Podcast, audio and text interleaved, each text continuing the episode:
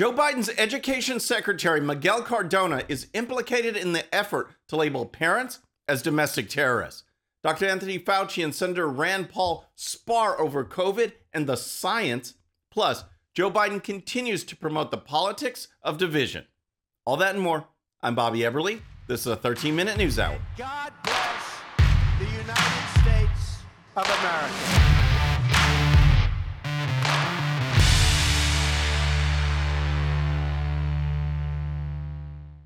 Okay, friends, welcome to the show. Happy Wednesday. I hope you're having a great week. If you're new to the show, thank you so much for tuning in.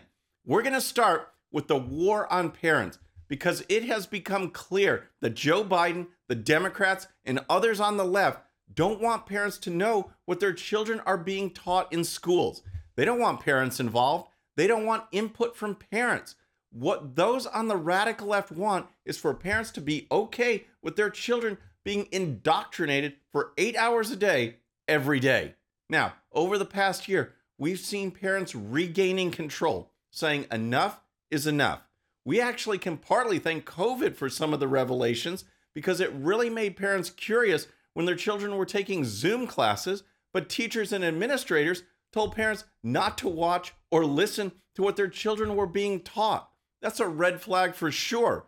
In a debate during the race for governor of Virginia, Democrat Terry McAuliffe famously said this. So, first of all, this shows how clueless Glenn Youngkin is. He doesn't understand what the laws were because he's never been involved here in helping Virginia. But it was not. The parents had to write to veto bills, veto books, Glenn, not to be knowledge about it, also take them off the shelves. And I'm not going to let parents come into schools and actually You take books out and make their own decision. You vetoed it. So, yeah, empower I parents. You stopped vetoed the bill that I don't think parents should be telling schools what they should teach. Republican Glenn Youngkin basically didn't need to pay for another campaign ad after that. All he had to do was keep replaying that video. And then, of course, we have video after video of parents speaking out at school board meetings, their eyes now opened to what their children are being taught. But of course, the left didn't react by saying, yes, you're right. We need to focus on the basics like reading, writing, and math. Nope. The left went on the attack and tried to make villains out of concerned parents. Recall when the National School Boards Association wrote a letter to the White House comparing parents to domestic terrorists. It suggested that the Patriot Act be invoked. We learned that people in the White House actually consulted with the NSBA on that letter. And now, new information is coming out that shows that this consultation goes all the way up to the top of Biden's education department. Here's the story. A newly unearthed email reviewed by Fox News Digital connects President Biden's education secretary to the controversial letter from the National School Board Association that compared parents who were protesting at their school board meetings to domestic terrorists. So it looks like it wasn't just some overzealous staffer who helped the NSBA with its anti parent letter, it was Joe Biden's Secretary of Education. Didn't the media say that this was going to be an open, transparent, and unifying administration? Instead, we see Biden and his team constantly looking to divide, this time going right after parents. Here's more. New emails obtained through a FOIA request appear to show the Secretary of Education may have solicited that now infamous letter from the National School Boards Association, the one that critics say conflated parents of U.S. students with domestic terrorists. Now, previous emails revealed that the NSBA was in contact with the White House and Justice Department in the weeks before it sent that letter, but this newly obtained correspondence indicates Secretary Cardona himself may have played a direct role. There's nothing more that the radical left hates than parents actually being involved in their children's education. The left feels it's their right to indoctrinate the next generation of Antifa protesters or ballot harvesters or cancel culture mobsters.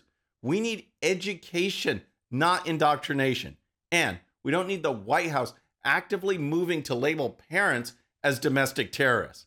Here's the deal the NSBA didn't just receive advice from the White House, the White House actually encouraged the organization to write the letter.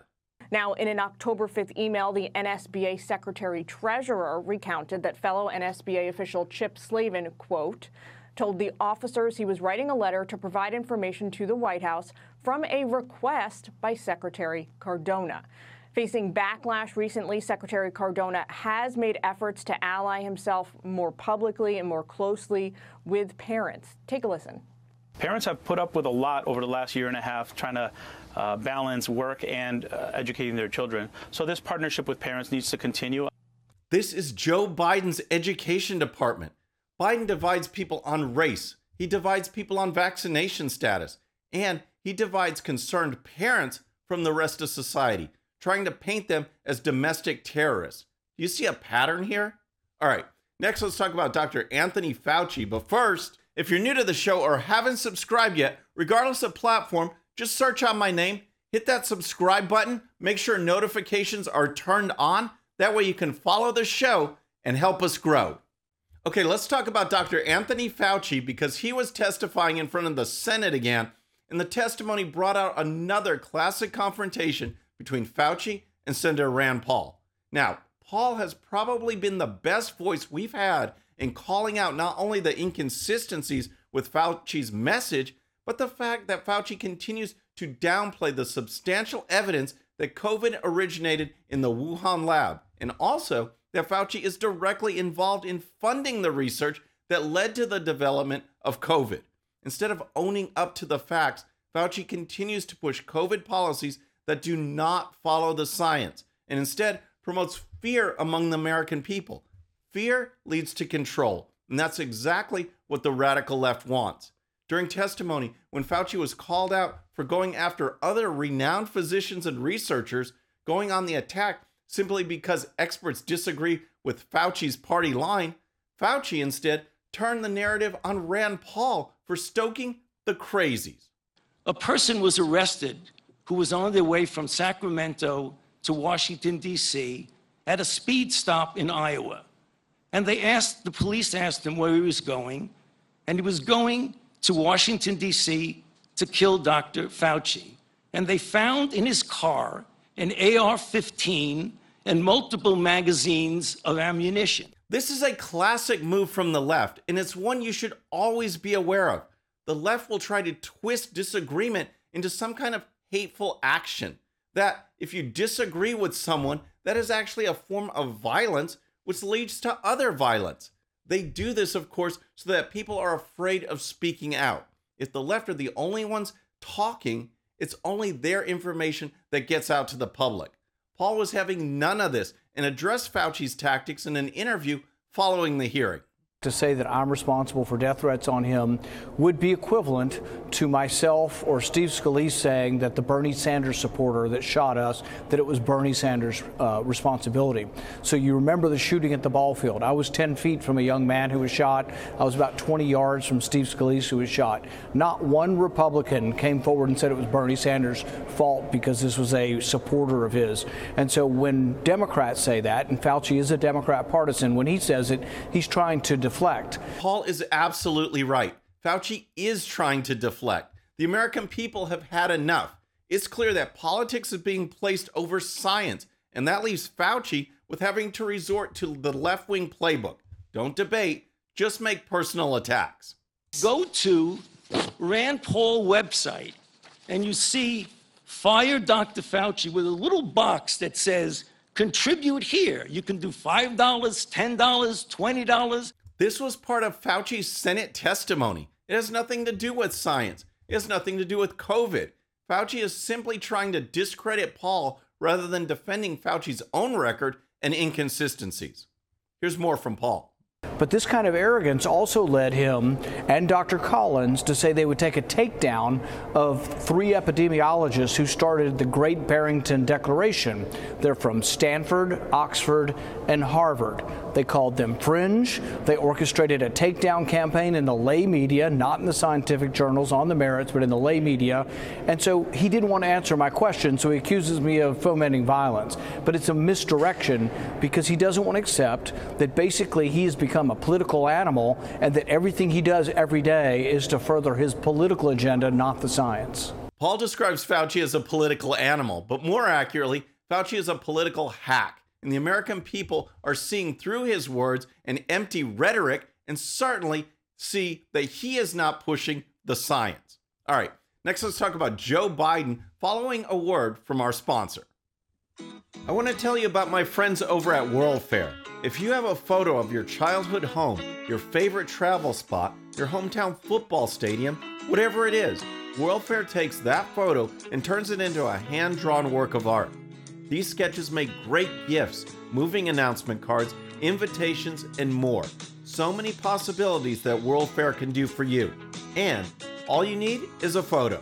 Just use the link in the description and use coupon code BOBBY13 for 10% off your next purchase. Okay, next is Joe Biden, who was speaking in Atlanta, Georgia on Tuesday. And in just one speech, Biden managed to provide a host of examples on why he is unfit to be president. In addition, despite the media painting him as some kind of anti Trump, some kind of great uniter, Biden continues to divide America whenever he is given an opportunity. First, here's Biden recalling his days during the civil rights movement. I did not walk in the shoes of generations of students who walked these grounds, but I walked other grounds because I'm so damn old I was there as well.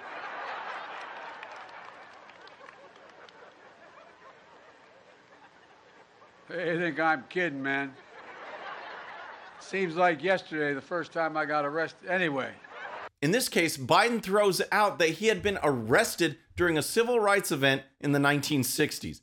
This claim has been debunked. In fact, Biden has had to walk back the claim in the past, and yet he said it again. Does he know what he is saying? The answer is probably not, because Biden also said this again. Last week, President Harris and I stood in the United States Capitol. Are you kidding me? How many times is that now? How many times has he referred to Harris as President Harris or the Harris Biden administration? It's just weird. And then Biden talks some politics and policy. Despite in the past being against removing the Senate filibuster, Biden is now in favor of it. Today, I'm making it clear protect our democracy, I support changing the Senate rules. President Harris was at this event too, and she added her own comments on the Senate filibuster. Senate Republicans have exploited arcane rules to block these bills. Arcane rules? As pointed out by the folks over at the GOP War Room, since 2020, Democrats used the filibuster 327 times to block Republicans. 327 times. Now, Biden and Harris are saying that the filibuster is a threat to democracy. It's outrageous, of course, but that doesn't stop them from saying it. And here's the thing to keep in mind for those out there who get frustrated that Washington doesn't get things done. The founders didn't design the government so that things get done quickly or based on emotion or based on razor thin majorities. Think about it. The Democrats want to ram through a radical socialist agenda. That's what they want. The House of Representatives is nearly split down the middle, with Democrats only holding a five seat majority. The Senate is tied. Those are not the conditions for a massive change to our country. And the Senate filibuster is one of those checks to help with massive changes from a very, very small majority. But now, because the Democrats aren't getting their way, they don't want to make a better argument. They want to change the rules. And also, in this same speech, Joe Biden, who, as I mentioned earlier, the media ordained as this great uniter, once again attempted to divide America. He never misses an opportunity to divide, and Tuesday was no different.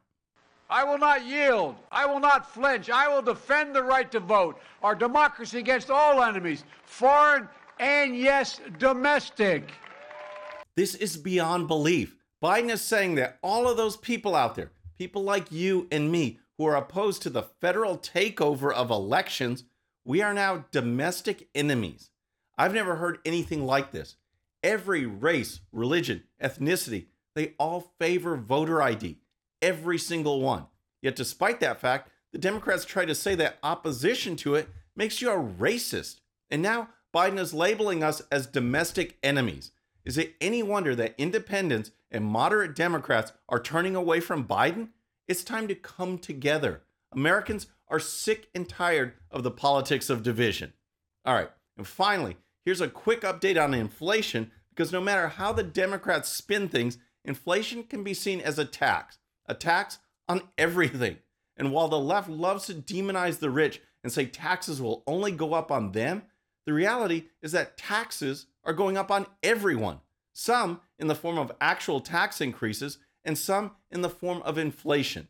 The reality is that inflation under Joe Biden is the worst it has been in decades. Here's the story US inflation rose to the highest level in nearly 40 years in December, underscoring the high and rising inflation that has been the hallmark of the first year of Joe Biden's presidency. The Labor Department said the Consumer Price Index, which tracks what consumers pay for goods and services, rose by 7% from a year ago. That was the fastest 12 month pace since 1982 and the seventh straight month of inflation over 5%.